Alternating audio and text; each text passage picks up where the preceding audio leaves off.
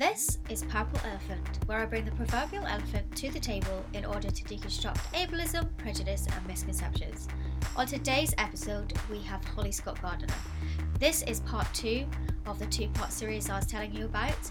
If you haven't already checked out episode one, I very much suggest you do so. This is the continuation on. I learned so much about blindness life skills and what it is to be a blind person and accept in totality what it is to be blind. I really think you're going to enjoy this. I feel like it's important.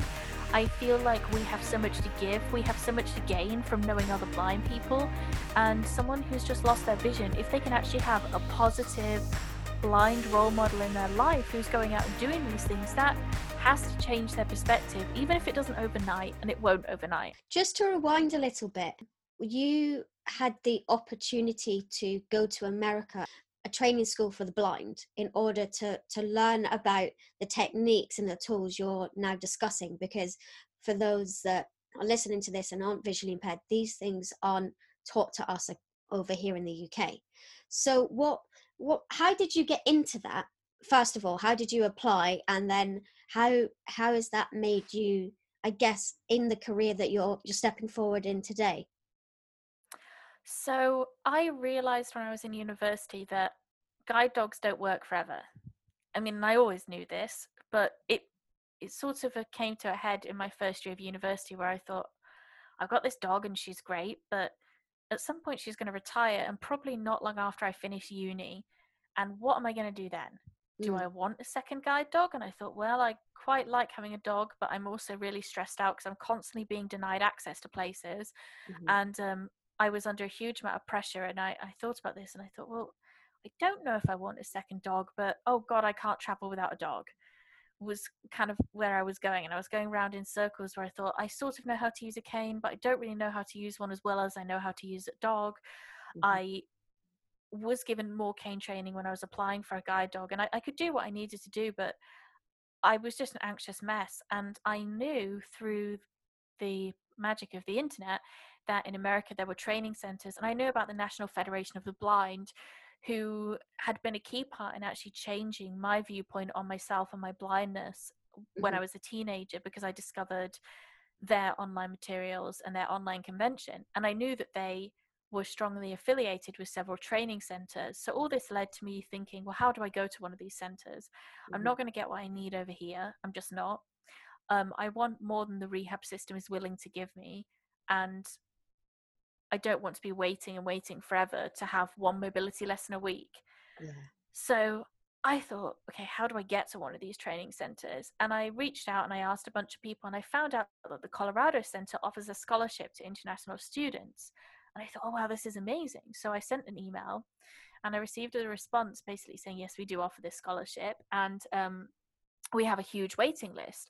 And I replied to say, well, that's fine. I'm only in my first year of university. I won't be finished university until um, May 2019.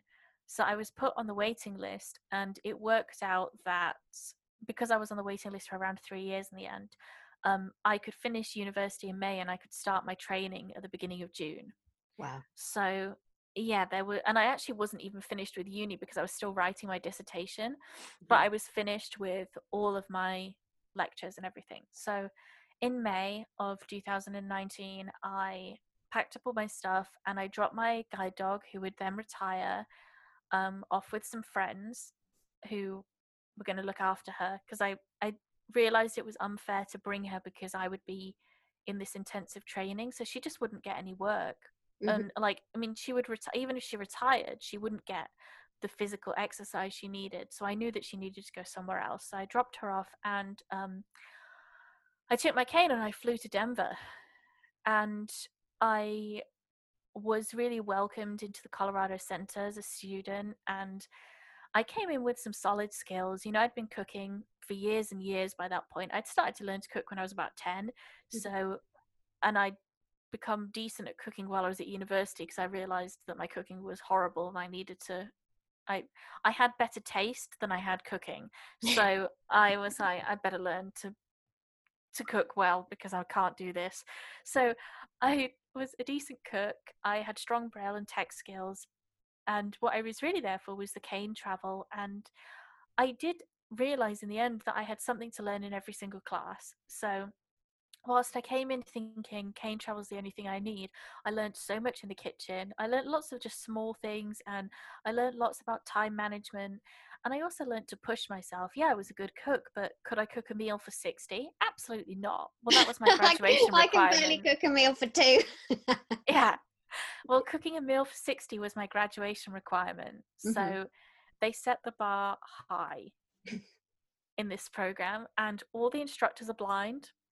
Amazing. And any student who has any vision, whether that's, you know, um, they can read large print, or whether that's someone like me who just has light perception, wears what they call sleep shades Mhm. which are if anyone has played goalball has worn like a plastic eye mask it's like a plastic mask with foam and it's completely blacked out they're very much like this and you must wear them all day when you're in training because the goal is to teach you non-visual skills That's really fascinating. I didn't know that even the the what we would class today is like totally blind people or the Mhm. sleep shades as well.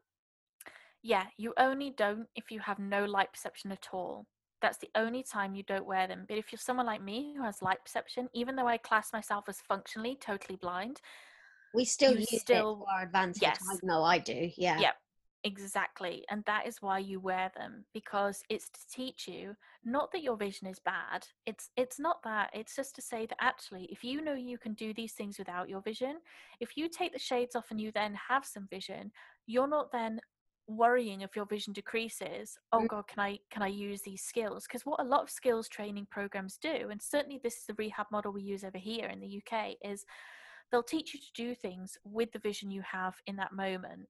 So if you Mhm. can squint and read size 36 print with a magnifier, that's what they're going to be telling you to do Yeah. because they say, well, you can do that. But then when you lose that vision, you've then got to go back for more training and Yeah. more training and more training.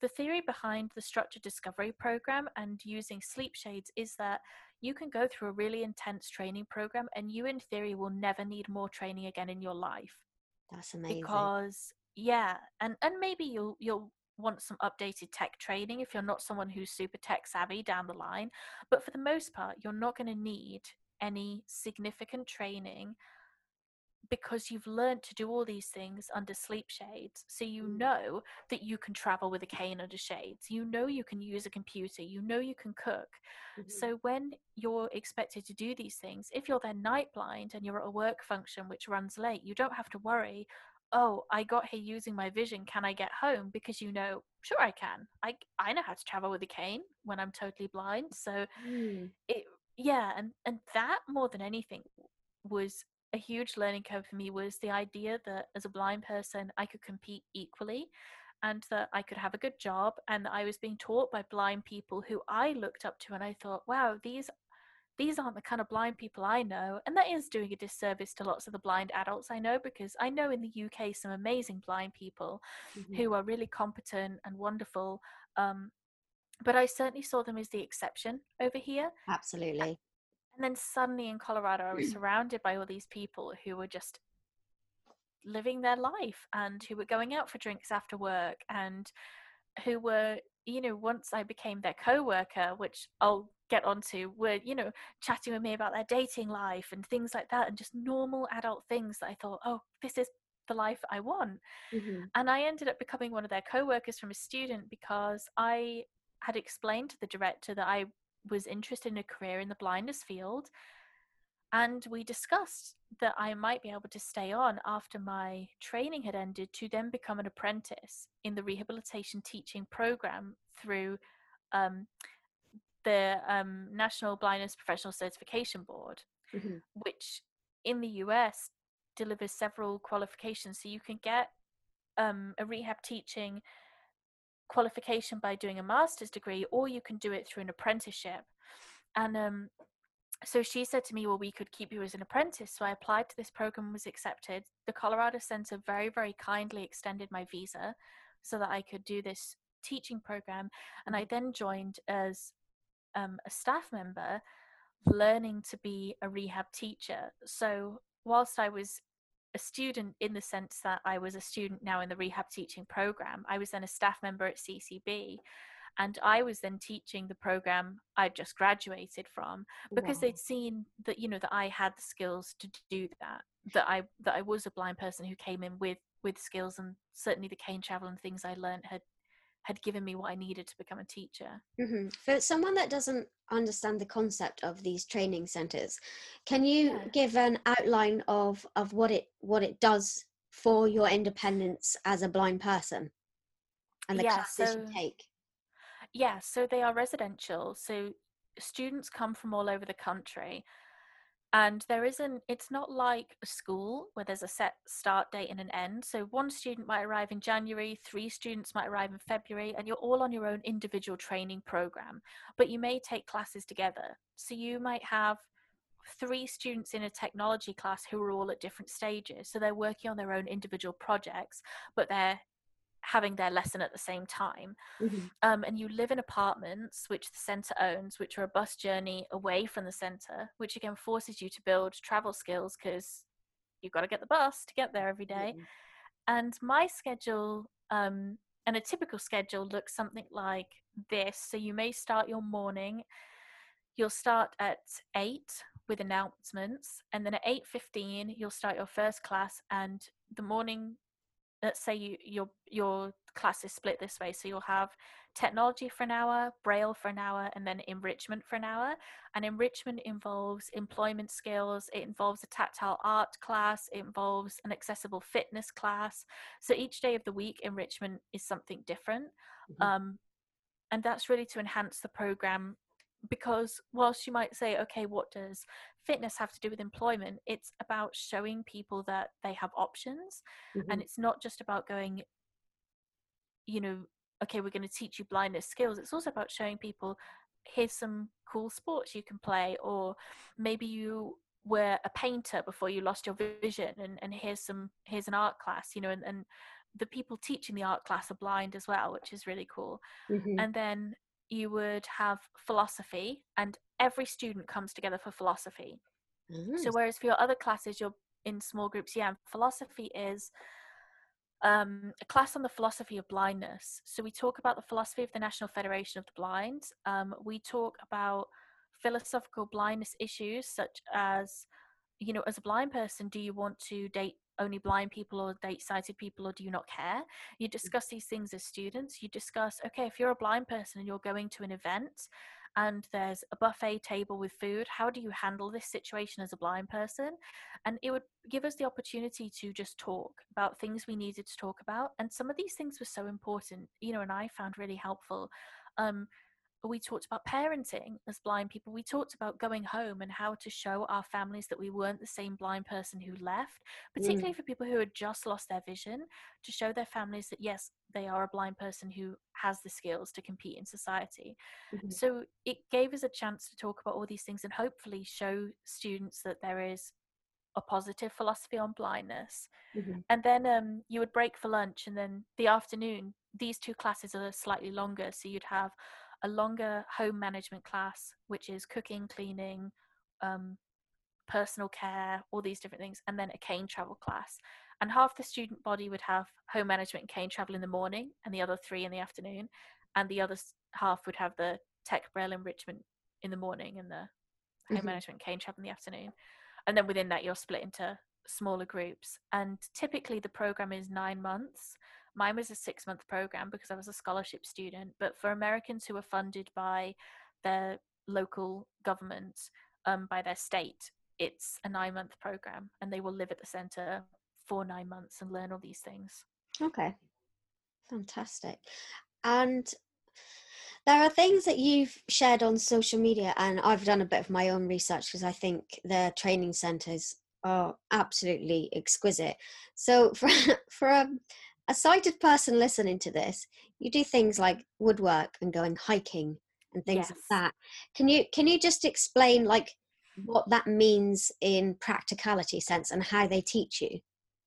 Yeah, so woodshop is a class that, um, as part of enrichment, you do a home maintenance class. So every student will start with one class in the woodshop, and that will be home maintenance. So you'll learn how to do things like install a bathroom suite or rewire a plug.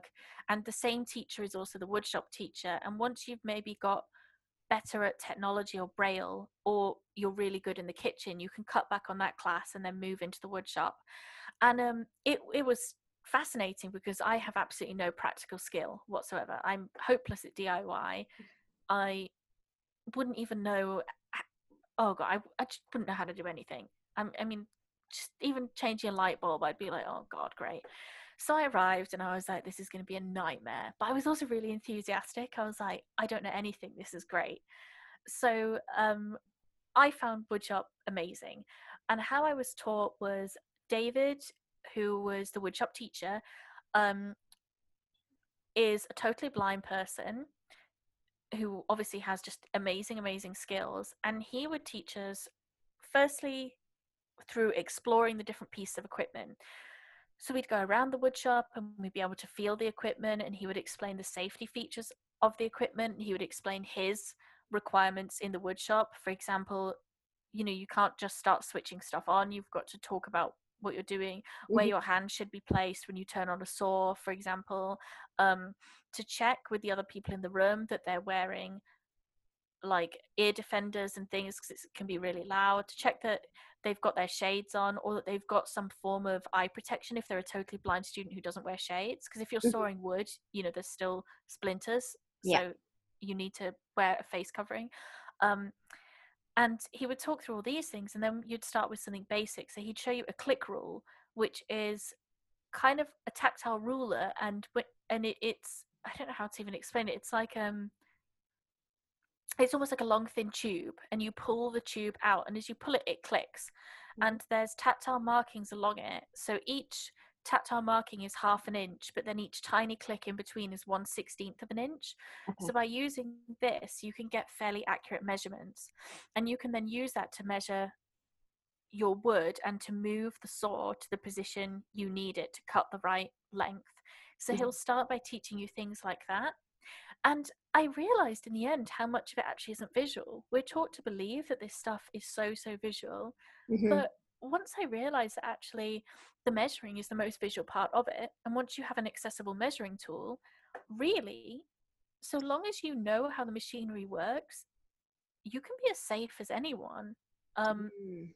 And that, that that was amazing for me to learn. It gave me so much confidence, and I actually ended up as my final woodshop project because for each class you complete projects i built a display box and it's um it's not a very tall box maybe a foot tall and it has um a glass front to it and in it is my bell and when you graduate from an nfb training center you get given what they call um, a freedom bell which is to signify that you when you ring that bell it's to signify that you have achieved freedom as a blind person and mm-hmm. you've learned these skills and you now have that and um, it has an engraving on it which says um, Colorado Center for the Blind, um, take charge with confidence, 2019. Yeah, I graduated in 2019, and um, and I made a box for my bell because it was something really important to me. So that's what I made as my woodshop project. Amazing.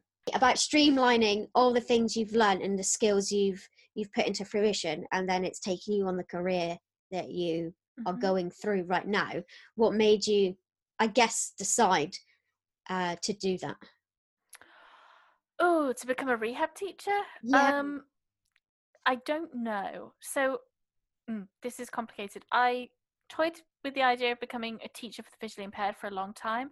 I also realized that I didn't want to qualify as a teacher first. So to become a TVI, you have to be a regular teacher, like in a school. And I was like, ooh, no. I don't want to do that. Mm. Um, I, I I wanted to teach blind kids and like I wanted to teach blind kids all these great things that I think they need to know, but I didn't actually want to be a classroom teacher first. I, I don't want to have to become a Spanish teacher for five years mm. before I could get my TVI qualification. That sounded horrible. And um, when I was at CCB, I realized that I could do the rehab teaching apprenticeship and get this qualification.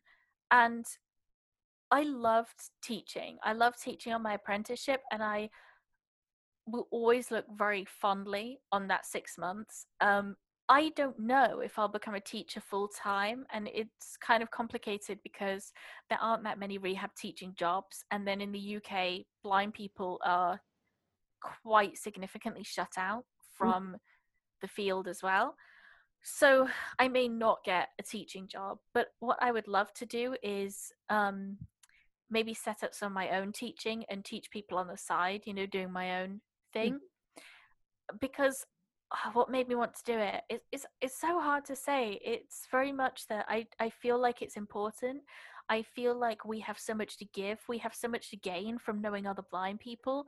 And someone who's just lost their vision, if they can actually have a positive, blind role model in their life who's going out and doing these things, that has to change their perspective, even if it doesn't overnight, and it won't overnight. I've had mm. students who three months later are still insisting that they're blind so they can't do anything and i'm there day after day teaching them mm-hmm. and they still don't believe it because they've got to go on their own journey mm-hmm. but what it does do is once they start coming round um, the evidence is there they're not having to go and search for it like we did they're mm-hmm. not having to think well i don't know any blind people who do this because they do there's someone right there and, and that that was so important to me and has always been what i would like to I think use my teaching for down the line is looking at how I can use my experiences, my understanding to influence policy because I've realized that actually nothing changes when we don't have the infrastructure to let it. Right now, our rehab system is a disaster, and you could bring in 20 of me and it would still be a disaster because you've got to change the system as much as the people within it. Um, you've got to have a system that supports those people so I would love to use what I've gained to actually influence policy at a higher level to say, okay, well, this system isn't working, so what will? But I, I, I don't know. I just love teaching. I love sharing my skills with people. I love seeing someone grow in confidence. I loved those moments when a student would do something they'd never done before and that they previously believed they maybe couldn't do. Mm. When they'd cook something for the first time, or when they download a book for the first time in their tech class, and just all these different things that I think show the growth of us as human beings and show that actually we can adapt and that are small steps towards helping that person really take back their life and say this is what i want for my life mm-hmm. I started my apprenticeship in january and i uh, just graduated in december so it was a really difficult transition because i was then the instructor of some people i'd been in training with wow. as students and that is a really difficult thing because you do find that lots of the instructors are former students of the training program, mm-hmm. but maybe they've, you know, graduated the program, they've gone off and done something else for five or six years, and they come back and be a teacher later on. It's very unusual for someone to leave training and within a matter of weeks be an instructor. And mm-hmm. although I was an apprentice, I was still teaching. And that can be quite difficult because people who had been my friends, um, I certainly had to take a step back because there were boundaries that I was not willing to cross as an instructor. I might have been willing to party with my friends when I was a student, but I didn't want to party with them as an instructor because I felt like as a professional, um, that wasn't something I was really comfortable with doing, and I wanted to be perceived as a professional. Yeah. So yeah and i couldn't talk about certain things with them you know that i talked about before so it it did make for a difficult transition what i was really lucky to have was amazing amazing co-workers who welcomed me completely and who really made me feel welcome as a co-worker and not oh well she was just a student you know they were people ah. who invested time in teaching me when i didn't know something you know say i was working with a student who was being really difficult i might go and find a coworker and be like hey i'm you know having this situation and they would take the time to share their knowledge with me mm-hmm. as someone who's a really experienced teacher you know but what they did was treat me like an equal and that made my apprenticeship so much easier because I knew that if a student was being disrespectful or difficult, which not many of my students were at all. Honestly, I was so lucky as well to have a great, great group of students. But occasionally I would have this where someone was like, Oh, you're just an intern, what do you know? and things like that. And mm-hmm. I was very lucky that my coworkers had my back and I knew that I could stand up to a student and say, Yeah, I'm an apprentice, but I'm also telling you that this needs to get done. Mm-hmm. And you know, I should be respected. So it it helped so much to have that and to have a boss as well who had shown me so much kindness by giving me a chance and who would let me come into her office and talk to her and ask her questions. And, you know, being the director of the center, she's really busy, but I would quite often come in in the morning and say, Hey, I'm dealing with this thing. I, this is a difficult situation. What's the best way for me to handle this? Because I am not experienced enough yet to know. And she would take the time to share her opinion with me and what she felt was the best way to handle certain things. So I was just given this wonderful team of people who helped me grow. And honestly, my students were great overall. I had so many just fun students who wanted to do great things with their lives or had these really clear goals or students who came in going i don't know what i'm doing this is all terrible but who kind of took the program in their stride and worked really hard and uh, my first student who i taught to cross a street under um, sleep shades and I knew how to cross a street, but I was like, oh, I've never taught anyone how to cross a street. And I was sent out on my own with this student. Mm-hmm. Um, and I, I was walking with him and he was doing great. And we stopped at this crossing and I got him to identify different features of it.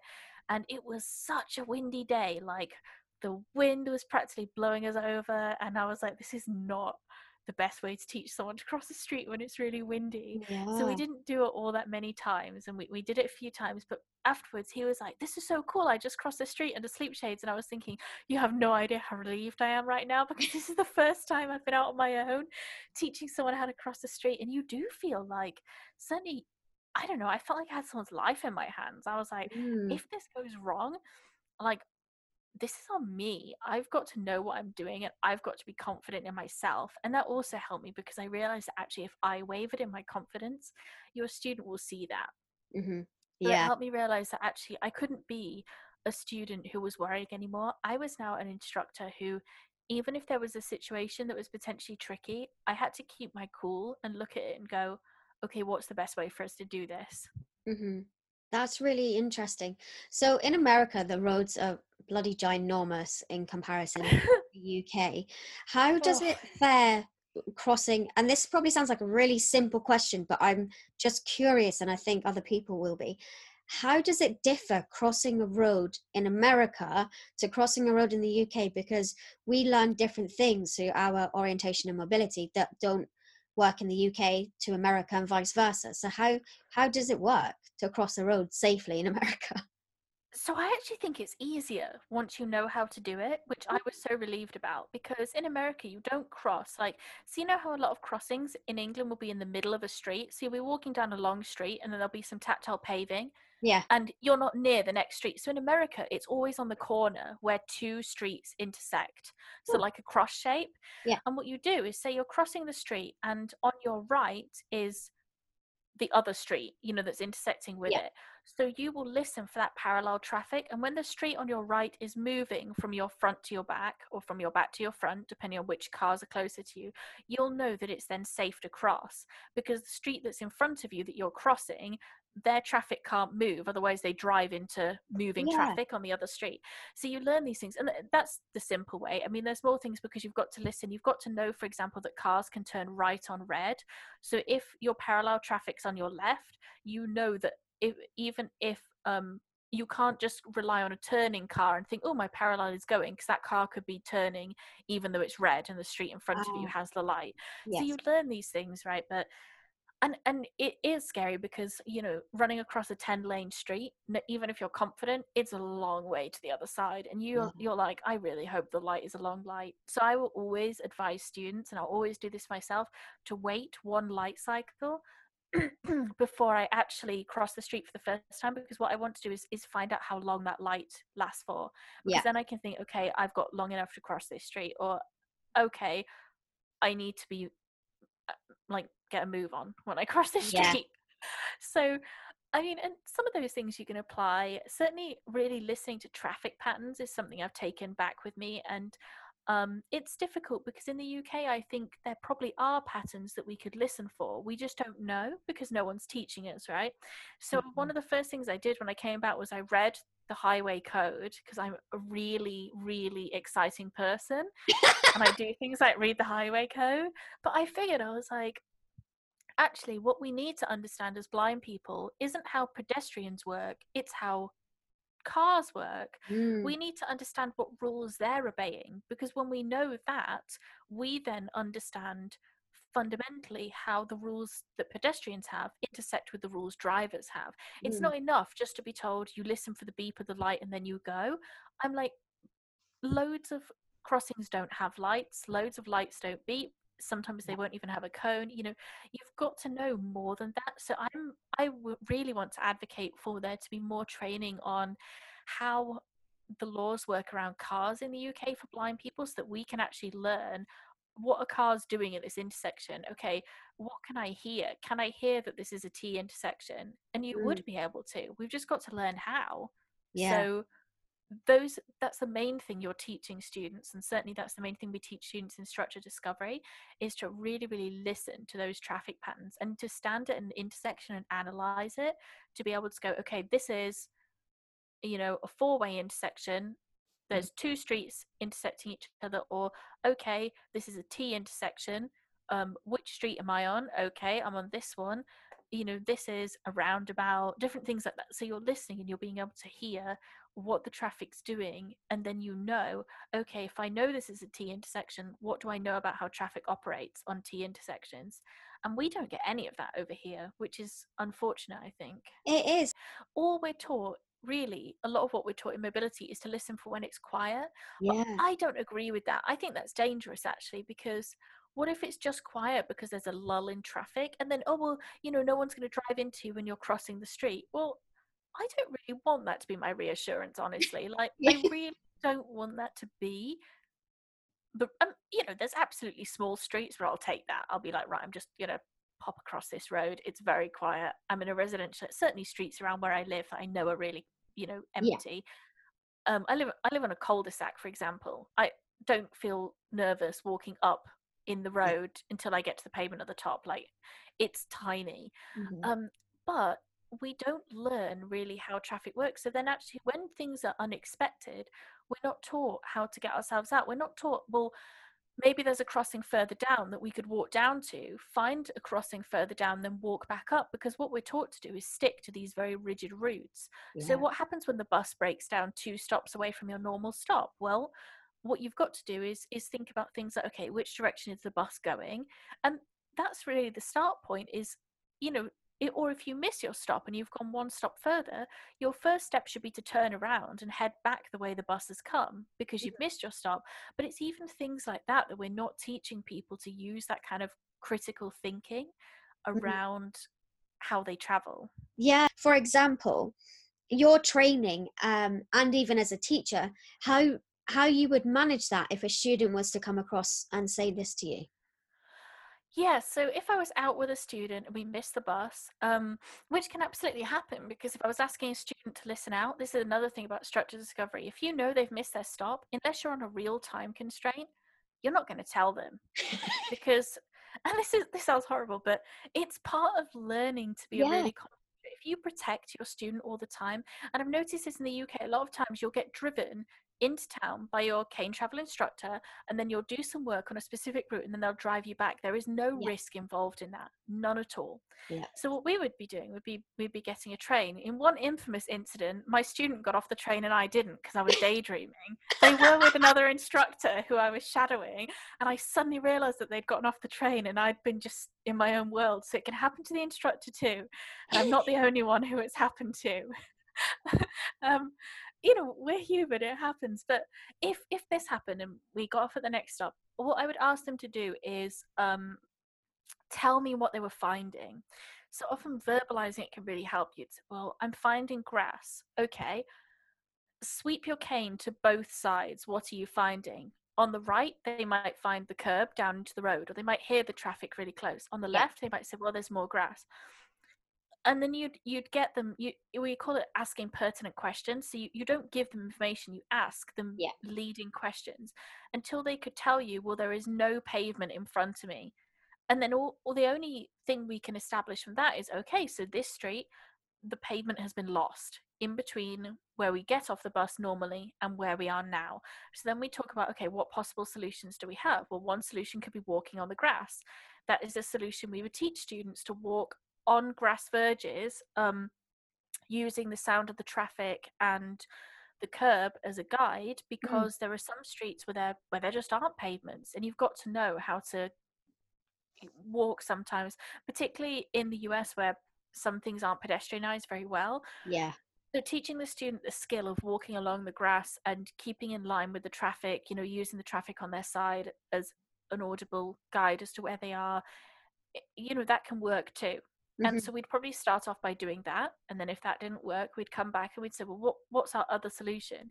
And I'd problem solve them to the point where they decided to carry on further up the street, cross over, and double back on the other side to see if it was the same there or we might even have to walk one street over you know and, Yeah. and see if we could find an intersecting street and then walk along that street and go back and then go back again almost like a square Mhm. which would take you quite a bit out of your way but sometimes that might be the only way to get home and if you're by yourself Mhm. then learning these skills is really helpful Mm. um so what i would really get students to do and that's what i would do i mean there's definitely been times when i've been on travel classes by myself or when i've been going somewhere and i've encountered something and i've thought oh god i don't know what's going on um and i've had to take a step back and listen and think okay what what do i know could be happening and what what are the facts and what are the facts telling me because sometimes that that's the hardest thing is you go oh god there's grass oh no there's grass there shouldn't be grass there shouldn't be grass and i've done this too That's and i'm like. Yeah. yeah why is there grass and instead of standing back and thinking okay logically why is there grass if there's no pavement it just means there's no pavement that's Yeah. all you can take from it but we all do this thing where we think no no there should be pavement Like, yeah. yeah.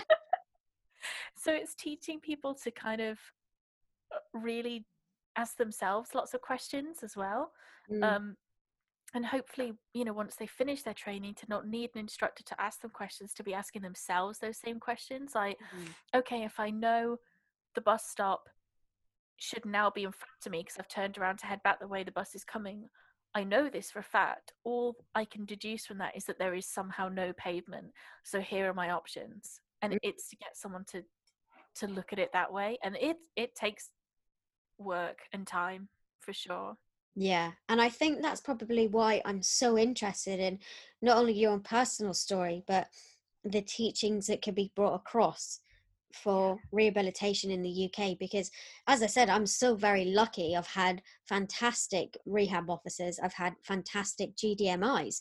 The whole point of having a guide dog is that we explore together. If I get lost, I get lost with the guide dog training or with mobility and orientation through a, a cane.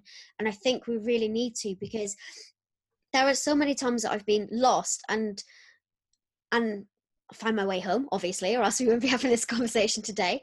But it's I get lost and I'm actually nowhere near as stressed because I have the confidence that I'll get home eventually because I just need to keep problem solving until I get there.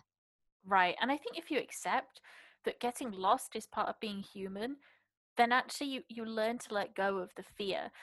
But but there is that there's just so much fear around it, like, oh, if you get lost, it's terrible. It's like, no, it's not. It's great. I mean, so much of what I did in training was going somewhere new and just walking around and going, well, this is a busy street. I bet there's some businesses. And one thing, oh, I hated this. I hated this so much at the beginning of my training.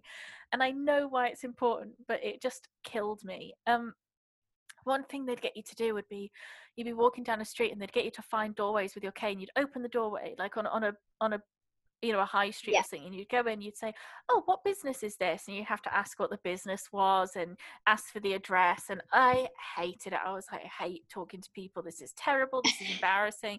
But i discovered so many things through doing it and i discovered the confidence to just walk into a shop and go what shop is this?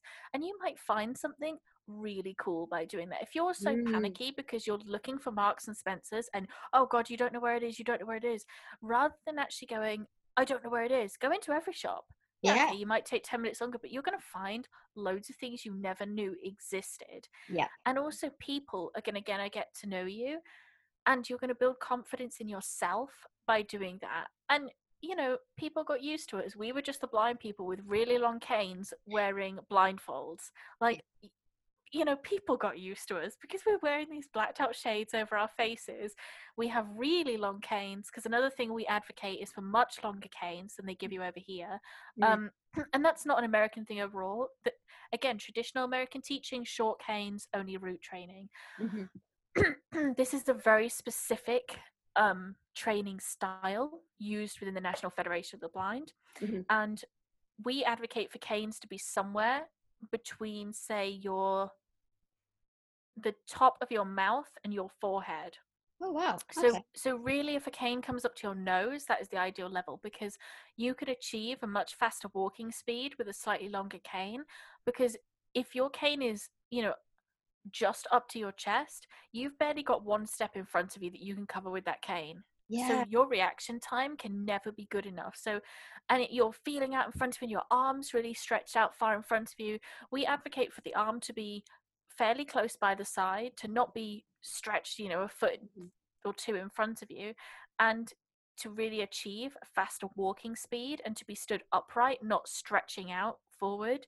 yeah. So that's what we really push for. And so we ended up becoming very recognizable. And once you've realized that everyone just views you as one of the blind people's with re- really long canes and um, blindfolds, you just sort of let go of being embarrassed. Yeah, I I I don't know about you because obviously your your journey is slightly different to mine in the fact that you were born with your visual impairment. But I found it more empowering being totally blind and asking for help than I did when I was uh, registered blind, but you refused to use a cane and walking around like that. So I think there's power in owning who you are, and certainly like when you walk up to someone, you ask for information. You know, you could be asking, "Excuse me, can you tell me what the name of this street is, or can you tell me what business this is?" You you're in control of that situation actually, because mm. although you're asking them for information, if they don't give you the information you want, and some people won't, not because they're they're malicious, but because they just are not good at answering questions Mm, you can move on and find someone else, right? But you were in control of that. You walked up to them, you asked for information, you knew what you wanted to know. If you're someone who's struggling, really with minimal vision, who should be using blindness techniques, but has been told you're not blind enough to be blind, you know, you're partially sighted, you know, only blind people do this, which is another thing we really fight against in our teaching. Um, you're then dependent on what little vision you have. So you're then squinting at a price tag and you think, oh, I can't ask someone because they won't know why I'm asking, like they don't know I'm blind. And you're then struggling to see, for example, a queue and you're you're wandering around and maybe you bump into someone and then they get upset with you and you feel like you can't tell them, well, it's because I'm blind, or you say that and they go, well, you can't be blind because you Mm. know you you don't have a cane, you don't look blind, whatever that means. So it's that thing of I think once you own it and you actually walk up to someone and maybe you miss the end of the queue and you go, oh, "Excuse me, can you tell me where the end of the queue is?" You you are actually in control, and a lot of people think you're less in control because they're like, "Yeah, but you stand out," and I'm like, "Yeah, so what? I stand out as what a blind person. I am a blind person, Mm. so all I am is being me, and that's okay. And it, it takes a while to get there though, but it's definitely an empowering experience. Yeah, I I'm very fortunate though that I've I've been instilled with such confidence, and I guess I've always had to advocate. My Mhm. parents have been amazing advocates, but I've always had to advocate for myself anyway, and sometimes talk to adults directly when they've refused to address me. So I've always felt confident in asking for help, even when I didn't quote unquote look visually impaired, look blind Right. so i was my my issue was the wandering around to ask someone for help. And then if they walked away from me being like why did they walk away? I can't understand. Whereas now mm-hmm. now as a totally blind person. If i'm lost in the street either with my cane or with ida for example i'm lost. I just keep shouting excuse me until someone stops. Yeah. I mean, Whereas, like do get to before, I would point. literally use the the vision I had to find a human. I would keep Mhm. walk up and down and up and down and up and down a street. Whereas now, if I if I genuinely, not that I get lost very often, thank goodness, but if I am lost in that capacity, and I'm like, oh, for God's sake, I. What, what, where have I gone wrong? I just keep shouting, excuse me, and I hear people walking past me, and I think, well, maybe they're on their phone, maybe they've got headphones in. Instead of like internalizing it, why are they ignoring me? Oh my God, what's wrong? I'm just like, oh, Mhm. I'll just wait for the next person to come across. Right, and I think we have to realize that 90% of the time it's not personal. I do think there is crime against disabled people. I do think there is hate crime, but I think most of the times when we're ignored, certainly in public, are just the world is really self-absorbed. I know I've been on a bus before and I will be in the way of like um so in the US they definitely are very strict about wheelchair users getting the priority seats. And absolutely, they will make a blind person move to give a wheelchair user that space. And I'm in full agreement of that, right? I can move, I can sit somewhere else, you know. But sometimes I've been like listening to music and someone will have to come and like give me a nudge and go, Excuse me, can you move? So someone can use, oh, oh yeah, sorry. Like, and I would never deliberately ignore someone. It's just mm. we are as unfortunately in our society extremely self-absorbed yeah. so i've just learned to let go of it and be like oh well all right there'll be another one. Yeah. are you are you empowered enough especially say in, in the uk and, and your journey um are you empowered to ask for a seat on the bus as in if you I guess for me, as a cane user, I almost find it easier to get a seat on the bus um, because my cane was I've always had a longer cane, so I'd sweep it. So if I felt someone's feet, I'd just move on right. to the next one. Whereas with the mm-hmm. Ida, she stops. So my guide dog is hilarious. She stops to say hello to people. She doesn't do her job. Oh. She's like, "Oh, human, hi." So um, right. I have to be very forthright with her um, to find the next seat so if I come across a, a, person, I've I've actually asked, especially if the bus pulls off, I've said, "Excuse me, do mm-hmm. you, do you require the seat?" And they're like, "Oh no," uh, uh, uh, and I'm like, "Would you mind if I took it? Is that okay?" Like just asking the question. Um, and but I know there's so many visually impaired, and so I'm not assuming it's my right. I'm asking, you know, because I um, am blind. There are things that there are going to be times where I screw up, and I quote unquote assume that I'm mm-hmm. deserving of a seat or something and I'm not because somebody else is already there there before me. But if I if I like one of my um, memories of this is where I asked a person um, I could hear the whole bus was full, and I didn't want to walk down to the bottom of the bus because I I have arthritis. So for me, I have mobility mm-hmm. issues. As soon as I'm on a moving vehicle, it's a lot harder for me to get get my balance. Right. And so I prefer to sit at the front because of that, and then I'm mm. not tripping over people, etc.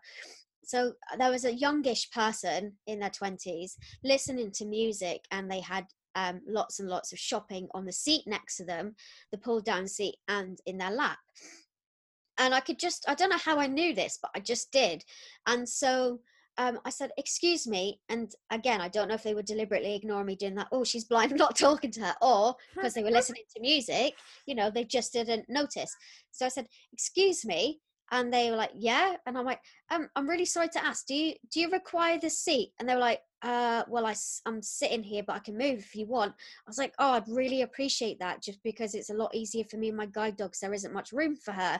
She tucks under my feet. And they're like, oh, yeah, of course, yeah. I moved across, and like half the bus were like offering me their seat at the exact same time. And I just thought, I'm I'm so used to human compassion that I I'm not shy to ask, but I know there's so many, especially visually impaired people, that that wouldn't ask. And I just wondered if maybe if you were the same before maybe um, CCB to now, or or have you learned different techniques that you're like you don't even ask someone to to move per se because you just find a seat regardless?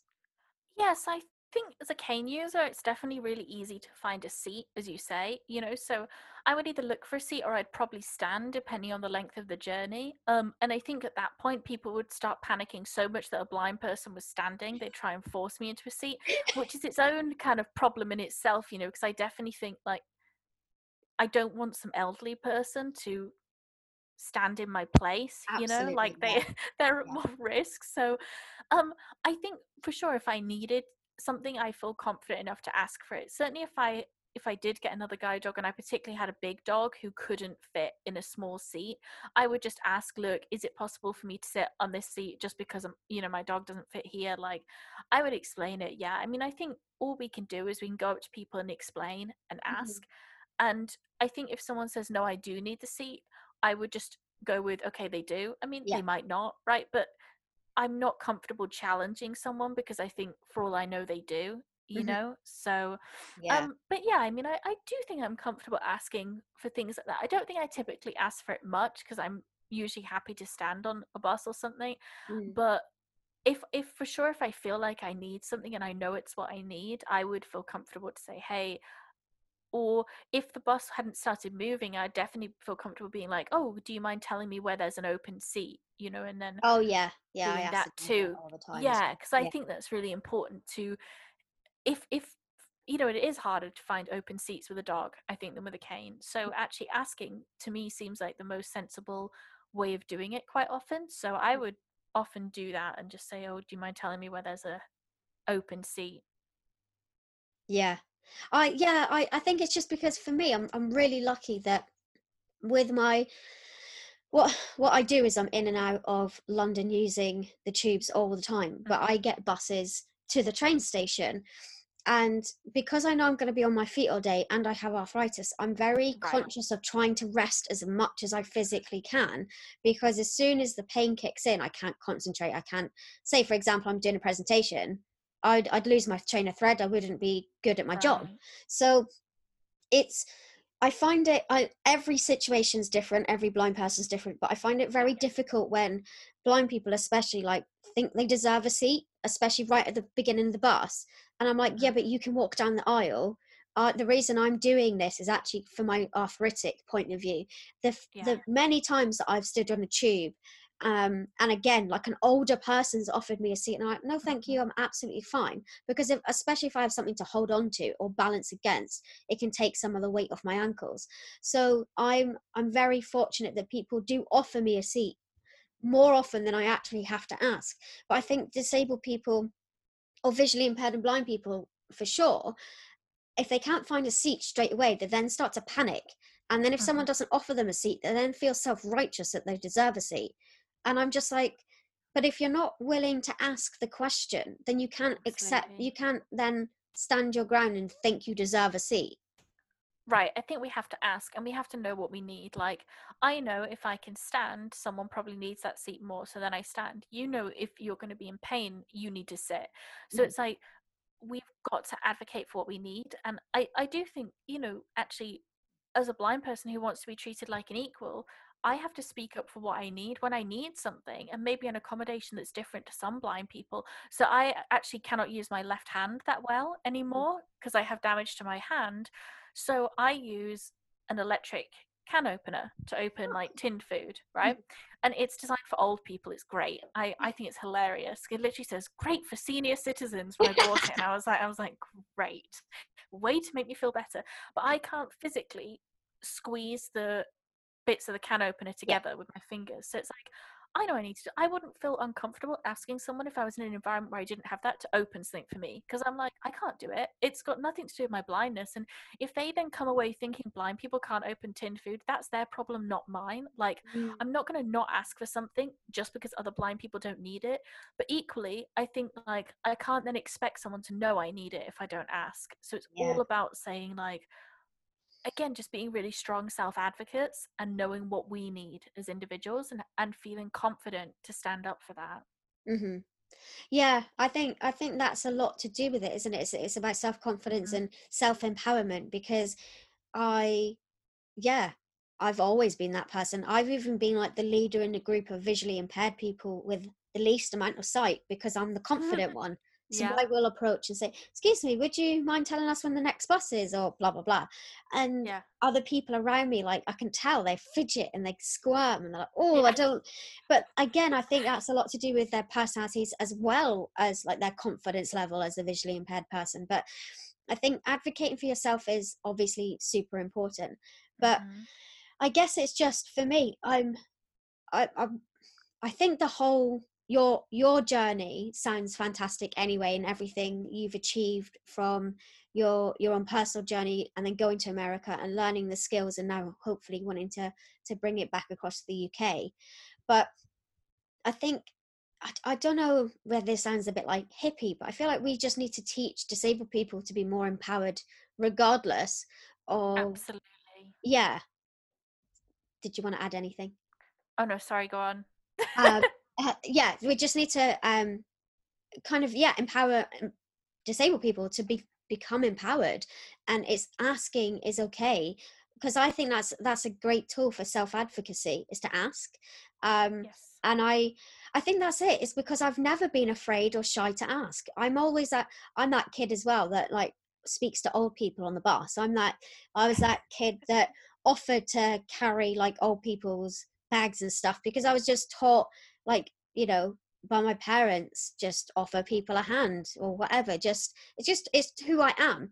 As i've lost more and more vision i've probably been re- the recipient of that help a lot more than i've ever offered the help out since but i'm still very grateful that i've been empowered by my own family to just say it's okay to ask.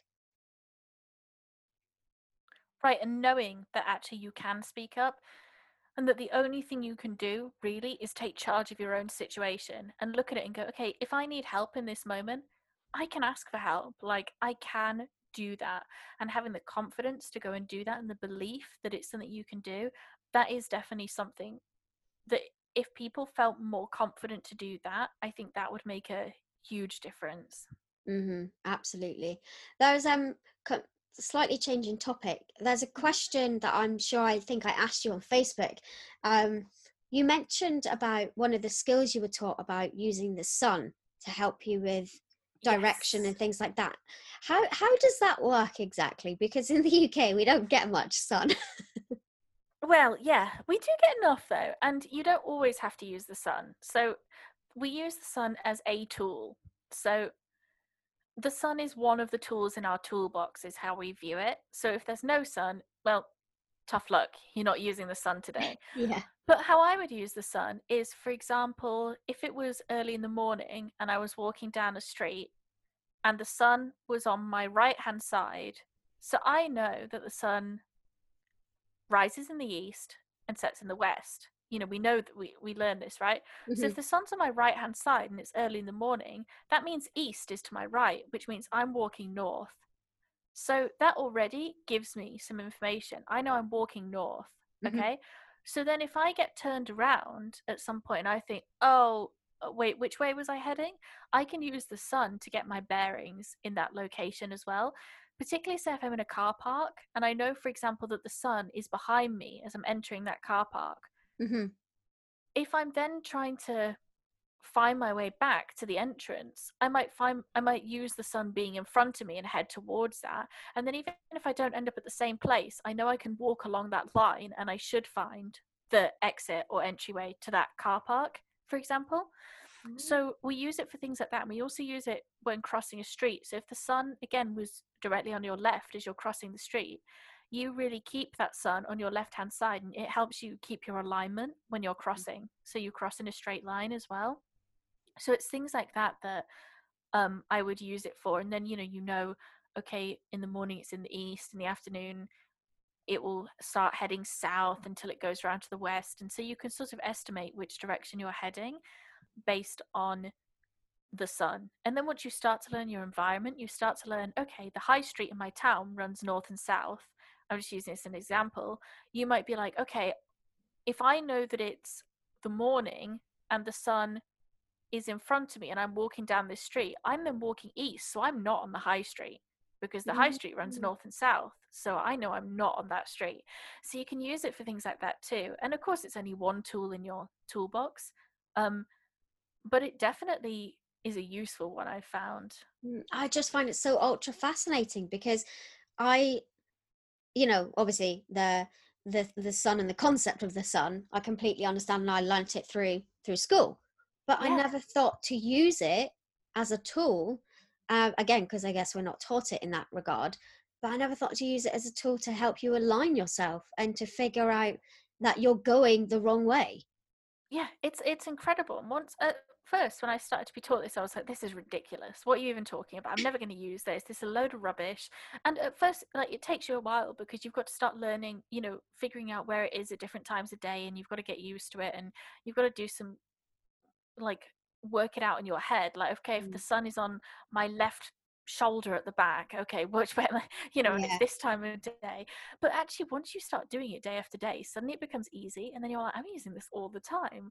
And it is only one tool and it's also a tool that you can use whether you can see or not because Mm, you can feel the sun Yeah. even if you're blind you can feel the sun on your face particularly you know in summer yeah. obviously in winter it's drizzling there's no sun you're in the north of england you know okay great you're probably not going to use the sun but you can use other things and it's just one of many tools and i think that's kind of the beauty of the training i received and the training i was taught to give is that we don't teach students here's one way of traveling or here's one way of cooking we teach students lots and lots of different tools and then depending on whatever situation they're in they can go and use those tools and they can pick what's going to help me most in this moment to Mhm. solve this problem That's utterly fascinating. What would you say if you had to pinpoint your like your either your most used tool that you didn't have before or a tool that you're excited to teach your own students about?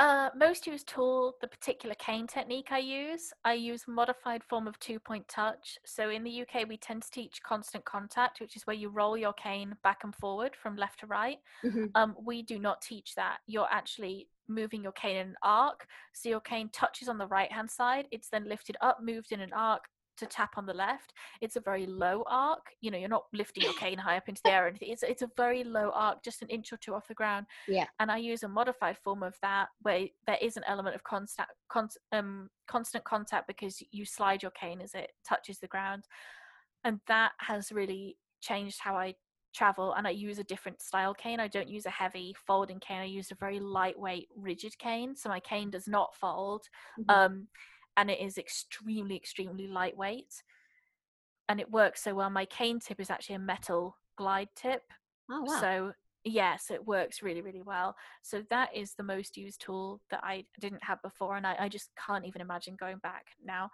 And something I would like to teach my students. Oh, I think it's so difficult. There's so many things. I think mostly what I want to teach someone isn't a particular thing. It's more the broad concept of problem solving that actually when you learn to look at situations in a different way, a lot of times you don't need a teacher.